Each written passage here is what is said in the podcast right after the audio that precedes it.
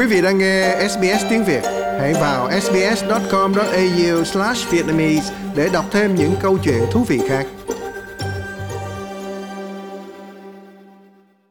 Tổng thống Ukraine Volodymyr Zelensky đã cảm ơn Liên minh Âu Châu về việc cấm gần như tất cả dầu từ Nga.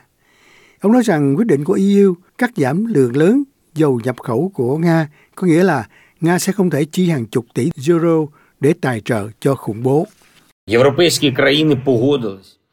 European countries have agreed to significantly restrict oil imports from Các nước châu Âu đã đồng ý hạn chế đáng kể việc nhập dầu từ Nga và tôi biết ơn tất cả những người đã làm việc để đạt được thỏa thuận này. Thế nhưng cũng cần hiểu rằng, việc các nước châu Âu từ chối dầu của Nga và các nhiên liệu hóa thạch khác sẽ đẩy nhanh quá trình chuyển đổi sang các nguồn năng lượng tái tạo. Ông cho biết thêm rằng Iran sẽ thúc ép yêu cầu thêm các biện pháp trừng phạt, đồng thời nói rằng không còn quan hệ kinh tế quan trọng nào giữa thế giới tự do và Nga. Ông Zelensky cũng tố cáo cuộc không kích hôm thứ ba của Nga vào thành phố Severodonetsk đã dẫn đến việc phát ra khói axit nitric độc hại là sự điên rồ tuyệt đối. Tình hình ở khu vực Donbass vô cùng khó khăn. Severodonetsk, Lysychansk và Khurakov đang ở tâm điểm của cuộc giao tranh, với sự hiện diện của một nhà máy hóa chất lớn ở Severodonetsk, các cuộc tấn công của quân đội Nga ở đó, bao gồm các vụ ném bom mù điên rồ, có một số thành công ở hướng Kherson, cũng như với cuộc tiến công của chúng tôi ở khu vực Kharkiv. Lực lượng vũ trang Ukraine đang kiềm chế áp lực của quân chiếm đóng trong khu vực Zaporizhia với các hướng chính là Huliapu và Orykhov.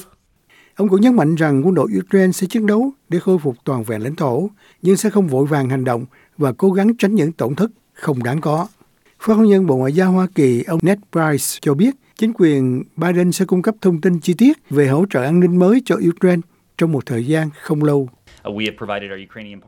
Chúng tôi đã cung cấp cho các đối tác Ukraine khoảng 3,8 tỷ đô la hỗ trợ an ninh, cũng như hơn 4 tỷ đô la trong việc điều hành chính quyền này. Và giờ đây chúng tôi có thêm nguồn tài chính đáng kể để hỗ trợ an ninh. Tôi nghĩ quý vị sẽ được lắng nghe ý kiến của chúng tôi trước khi quá trễ về hỗ trợ an ninh bổ sung, do những cuộc trò chuyện với các cấp cao của chính phủ Ukraine vẫn đang diễn ra. Được biết, Washington cũng quan ngại về âm mưu của Nga nhằm định chế hóa các lãnh thổ Ukraine bị chiếm đóng, bao gồm thành phố Kherson. Khi chúng ta tiến tới 100 ngày Nga xâm lược Ukraine, chúng tôi vẫn lo ngại về các bước Nga đang thực hiện để cố gắng thể chế hóa quyền kiểm soát đối với lãnh thổ Ukraine có chủ quyền, đặc biệt là khu vực Kherson của Ukraine. Điện Kremlin có lẽ đang cân nhắc một số cách tiếp cận từ việc công nhận một cái gọi là nước Cộng hòa Nhân dân nhưng Nga đã cưỡng bức ở Donetsk và Luhansk để cố gắng sáp nhập giống như Nga đã làm ở Crimea. Điều này diễn ra khi một viên chức cao cấp Liên Hợp Quốc cho biết ông đã có các cuộc thảo luận mang tính xây dựng tại Moscow với Phó Thủ tướng thứ nhất của Nga là Andrei Belousov về việc tạo điều kiện thúc đẩy xuất khẩu ngũ cốc và phân bón của Nga sang các thị trường toàn cầu. Phát ngôn nhân của Liên Hợp Quốc Stefan Juraric cho biết. Just to confirm that uh, Rebecca Greenspan uh, Tôi xin xác nhận rằng bà Rebecca Greenspan đã có mặt tại Moscow hôm qua theo yêu cầu và thay mặt cho ông Tổng Thư ký. Mục tiêu của các cuộc thảo luận của bà như đã nói là tập trung vào việc tạo điều kiện thuận lợi cho ngũ cốc và phân bón của Nga đến thị trường toàn cầu, với mục đích chính là giải quyết tình trạng mất an ninh lương thực toàn cầu ngày càng gia tăng. Sudan chỉ là một ví dụ mà chúng tôi nêu ra ngày hôm nay. Trong khi đó, bà Rebecca Greenspan đã có các cuộc thảo luận xây dựng với đệ nhất Phó Thủ tướng Andrei Belousov trong đó Thủ tướng New Zealand bà Jacinda Ardern đang ở Hoa Kỳ, nơi bà đã gặp Tổng thống Joe Biden để thảo luận về nhiều vấn đề mà cả hai bên cùng quan tâm, bao gồm cả cuộc chiến ở Ukraine. Bà nói rằng mặc dù quốc gia của bà ở Nam bán cầu, New Zealand rất quan tâm đến những tiến triển tại Ukraine. I took the opportunity to thank President Biden and the United States for their leadership on the issue of Ukraine. Now, Tôi xin nhân cơ hội này để cảm ơn Tổng thống Biden và Hoa Kỳ vì sự lãnh đạo của họ trong vấn đề Ukraine. Nhiều người sẽ cho rằng New Zealand ở cuối thế giới có thể không có lợi ích đáng kể như vậy trong cuộc xung đột đó. Chúng tôi thực hiện với tư cách là một quốc gia, tuyệt đối tập trung vào các quy tắc và chuẩn mực đang được duy trì và chủ quyền lãnh thổ của một quốc gia đang được bảo tồn. Chúng tôi hoàn toàn có lợi ích sâu sắc đối với những gì đang xảy ra với người dân Ukraine. Trong khi đó, một tòa án ở Ukraine đã tuyên án 11 năm tù giam đối với hai binh sĩ Nga bị bắt vào hôm thứ Ba vì tội nã đạn pháo vào một thị trấn ở miền đông Ukraine. Đây là bản án tội ác chiến tranh thứ hai kể từ khi Nga bắt đầu cuộc xâm lược vào tháng 2.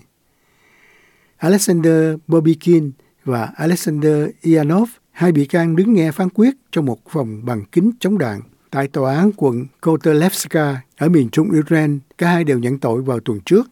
Công tố viện trước đó yêu cầu tòa án bỏ tù quân dân Nga 12 năm, trong khi bên bào chữa yêu cầu khoan hồng, nói rằng hai binh sĩ này đã tuân theo mệnh lệnh và tỏ ra ăn năn. Ukraine cho biết họ đã xác minh được hơn 15.000 trường hợp vi phạm tội ác chiến tranh với hàng trăm nghi phạm đang được chuẩn bị truy tố.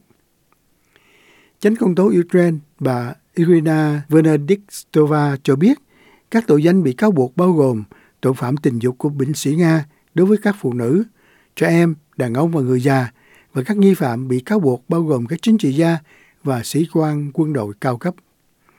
Bà nói những gì đang xảy ra ở Ukraine không chỉ là một cuộc xung đột vũ trang mà là một cuộc chiến tranh gây hấn và tàn bạo chống lại dân thường và điều quan trọng là phải tìm kiếm công lý.